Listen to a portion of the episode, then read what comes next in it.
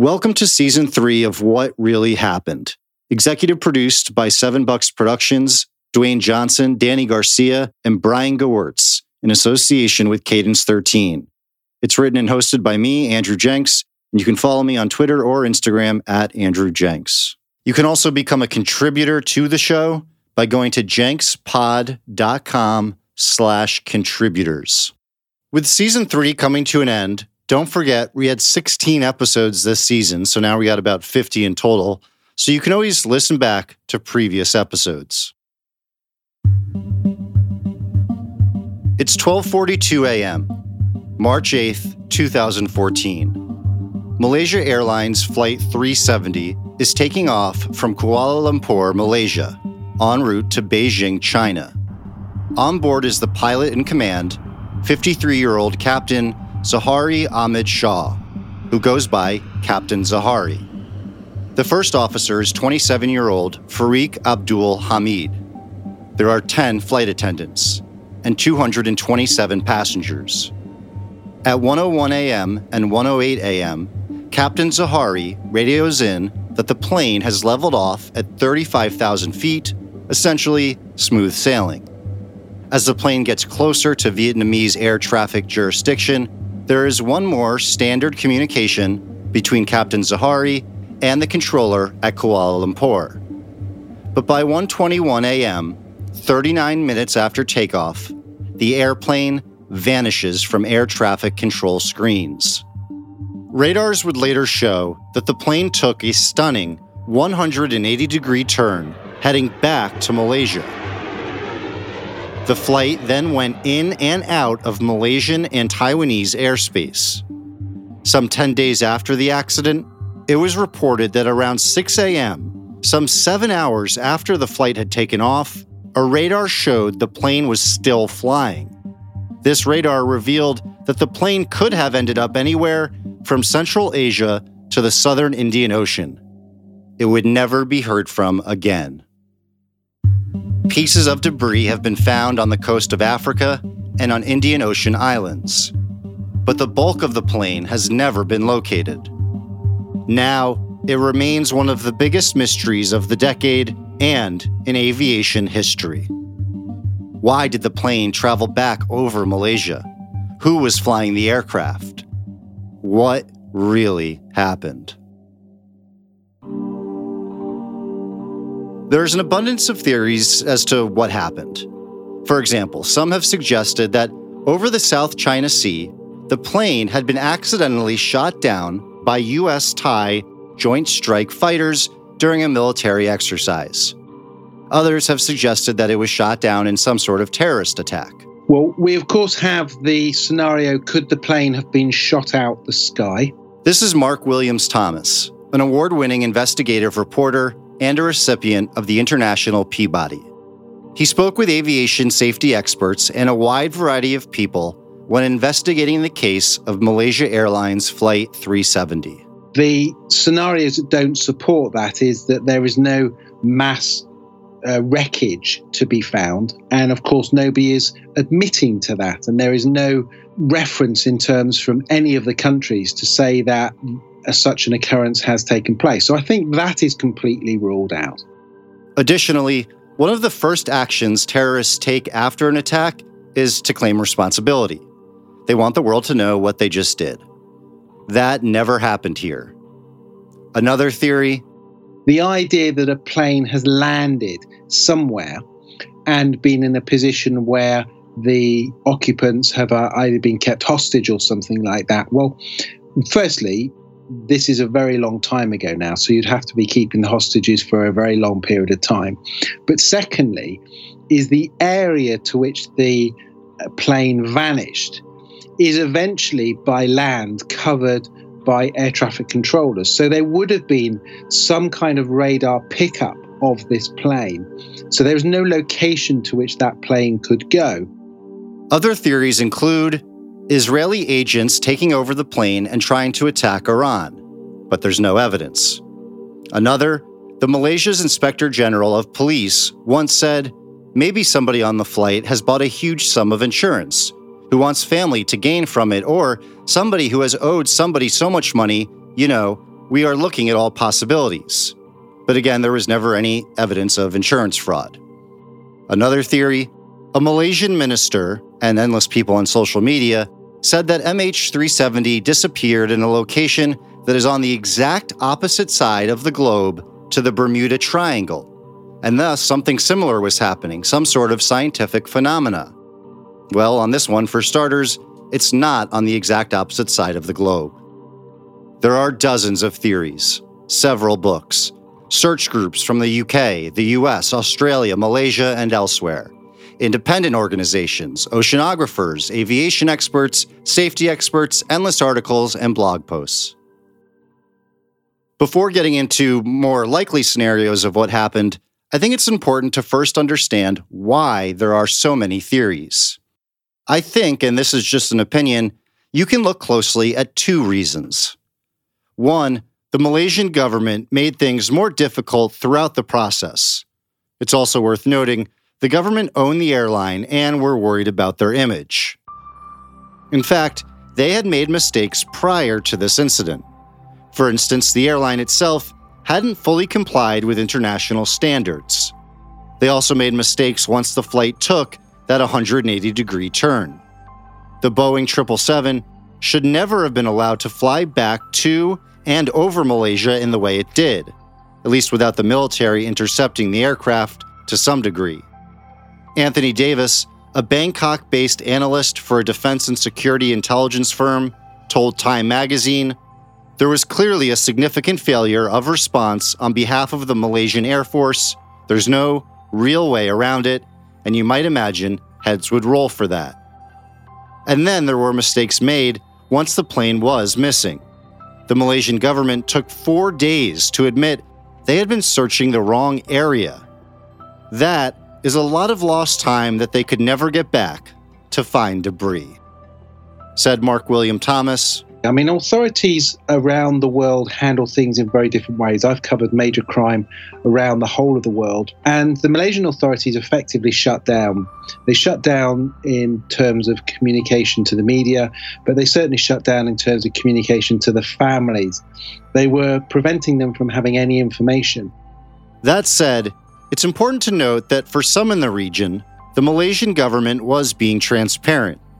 In an article in the Washington Post on March thirty-first, twenty fourteen, the chief executive of the Kuala Lumpur-based think tank, Institute for Democracy and Economic Affairs, said, "It's a shame it takes a plane crash to make our government open and transparent. What we're seeing is a significant improvement from before." Context does show many different ways of looking at how the government handled this situation, but in my opinion, the government's lack of transparency made things a lot more difficult. Reason number two, I don't think the media, specifically places like C N N, were treating this as seriously as they could have been. Maybe I'm naive to think that it could have been an opportunity to put some of the finest investigative journalists in the world on the ground in Malaysia and elsewhere to demand the truth. Instead, we got this. What if it was something fully that we don't really understand? A lot of people have been asking about that, about black holes and on and on and on and all of these conspiracy theories. Let's look at this. Uh, Noah says, what else can you think about? Black hole, Bermuda Triangle. And then Deji says, huh, just like the movie Lost. And of course, it's also they're also referencing the Twilight Zone, which has a very similar plot. That's what people are saying. I know it's preposterous, but it, is it preposterous? That was C N N anchor Don Lemon. Well, when anything like a disaster of any kind happens, cable news is always the same. It overdoes it. This is Jay Rosen, a press critic, writer, and professor of journalism at New York University.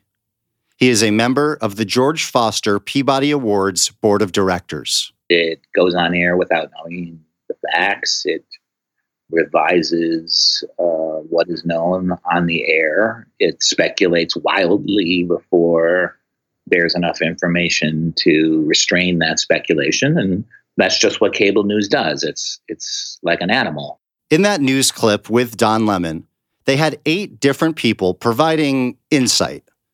None seemed to be on the ground in Malaysia, but instead at different T V studios. The reason that it is so profitable is that the programming costs are low. So you could look at cable news as a programming strategy in which the things that happen on screen don't have writers or actors or makeup artists because they happen in the real world. And so instead of building ratings, grabbing programming from actors and plots and T V shows, you just use stuff that happens in the world, and, and it's cheaper because you don't have to pay people. Imagine, instead of eight people pontificating, they had eight aviation safety experts or investigative journalists on the ground asking questions. One news organization that I do think put someone incredibly reputable on the ground is A B C. In the case of Malaysia, I was there. I was there for six weeks with A B C News. This is Christine Negroni. She is an aviation safety specialist and for years was an air accident investigator. She is also the author of the best-selling book, The Crash Detectives. I think the media does not do a particularly good job covering aviation safety in general and accidents in particular. And I think there's re- there's good reasons for that, or at least uh, understandable reasons for that, and some not so understandable reasons. The understandable reasons are it is complex, and there's a lot of, uh, I call it the bamboozle, you know, the bamboozle effect. Here's one simple example. Many aviation experts and the media, I'll be more specific shortly, have pointed to this being a murder-suicide, in which the pilot purposely crashed the plane. One reason people believe this is because the ACARS was turned off. The ACARS is a digital data link system for the transmission of messages between the aircraft and ground stations.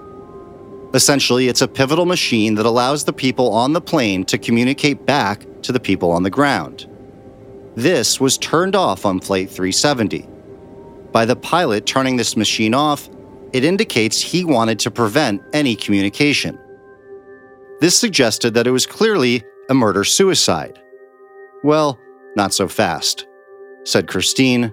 The aviation spokespeople get up, you know, the Civil Aviation Authority or whoever it was gets up there and they say, well, the ACARS was switched off. We know the ACARS was switched off.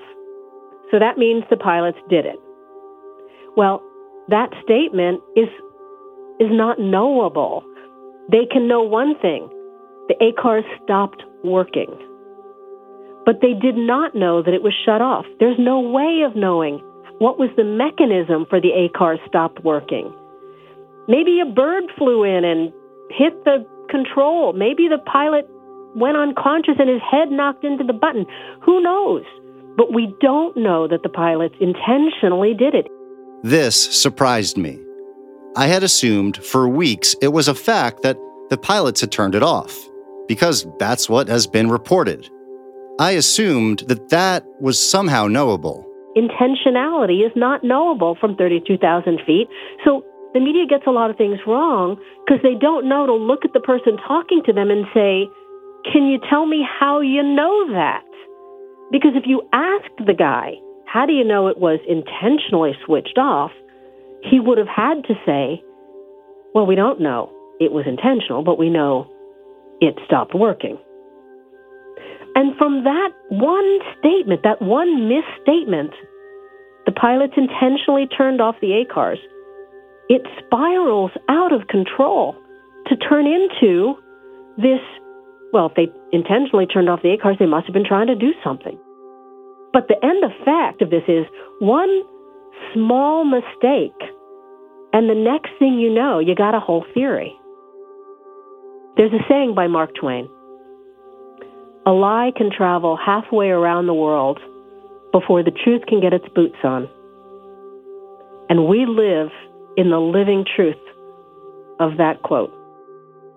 And this is why there has been so much time spent on so many theories that could occupy an entire series on this topic.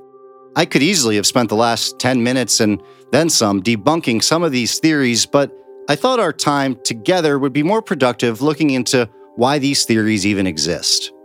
I have spent days learning about potential explanations only to realize they were based on poorly sourced reporting.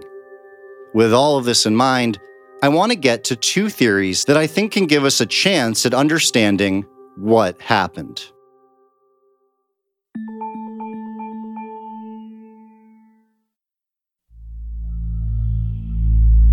So what happened to Malaysia Airlines Flight three seventy?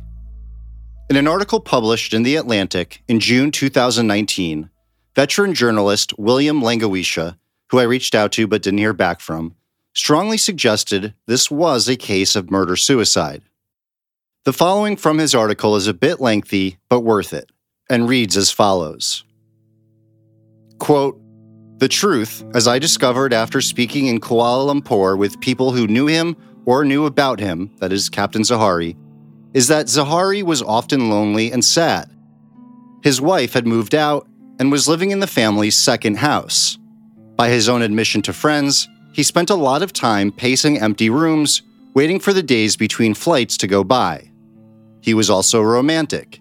He is known to have established a wistful relationship with a married woman and her three children, one of whom was disabled, and to have obsessed over two young internet models whom he encountered on social media and for whom he left Facebook comments that apparently did not elicit responses.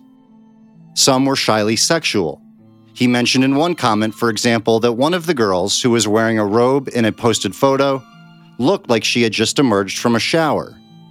Zaharie seems to have become somewhat disconnected from his earlier, well-established life. He was in touch with his children, but they were all grown and gone. The detachment and solitude that can accompany the use of social media, and Zaharie used social media a lot, probably did not help. There is a strong suspicion among investigators in the aviation and intelligence communities that he was clinically depressed." Now, if you ask me, as someone diagnosed with major depressive disorder, this reporting is flimsy. I find it hard to believe in a diagnosis that someone is clinically depressed via a strong suspicion among investigators in the aviation and intelligence communities, or by people who, quote, knew Captain Zaharie or knew about him. That's just my opinion. That said, I think it's important to play this scenario out. This scenario that it was a murder-suicide. Here again is investigative reporter Mark Williams Thomas. When the F B I went into the captain's uh, house, they found a flight simulator. So Captain Zaharie loved flying so much that he had a flight simulator, enabling him to pretend he was flying a real plane even when at home. But on that flight simulation were some previous routes that he had covered in terms of simulation, and they were exactly the same routes that it's believed that the plane took prior to crashing. And you have to ask the question, why would a pilot go in a flight simulator in his house to areas to which there was no reason for him to go because that wasn't on his destination at any stage?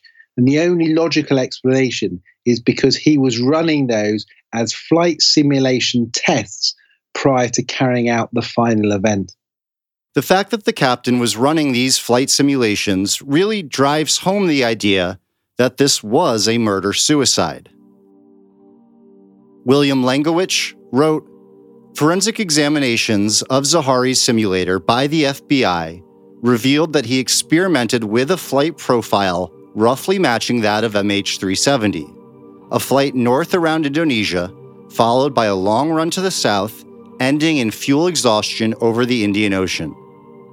Malaysian investigators dismissed this flight profile, the flight simulation to the southern Indian Ocean, as merely one of several hundred that the simulator had recorded. That is true as far as it goes, which is not far enough. Victor Iannello, an engineer and entrepreneur in Virginia, who has become another prominent member of the Independent group and has done extensive analysis of the simulated flight, underscores what the Malaysian investigators ignored. Of all the profiles extracted from the simulator, the one that matched M H three seventy's path was the only one that Zaharie did not run as a continuous flight. In other words, taking off on the simulator and letting the flight play out hour after hour until it reached the destination airport. Instead, he advanced the flight manually in multiple stages, repeatedly jumping the flight forward and subtracting the fuel as necessary until it was gone. The article continues. Iannello believes that Zaharie was responsible for the diversion. Given that there was nothing technical that Zaharie could have learned by rehearsing the act on a game-like Microsoft consumer product, that is the simulator, Iannello suspects that the purpose of the simulator flight may have been to leave a breadcrumb trail to say goodbye. Referring to the flight profile that M H three seventy would follow, Iannello said of Zaharie, quote, "It's as if he was simulating a simulation," end quote. Without a note of explanation, Zaharie's reasoning is impossible to know, but the simulator flight cannot easily be dismissed as a random coincidence. So, taking a step back, Captain Zaharie's marriage isn't working out, and he experimented with a flight profile roughly matching that of M H three seventy.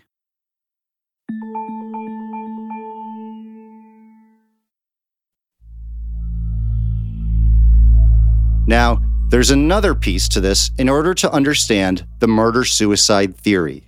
So there's a very interesting point that supports the theory in terms of the suicide.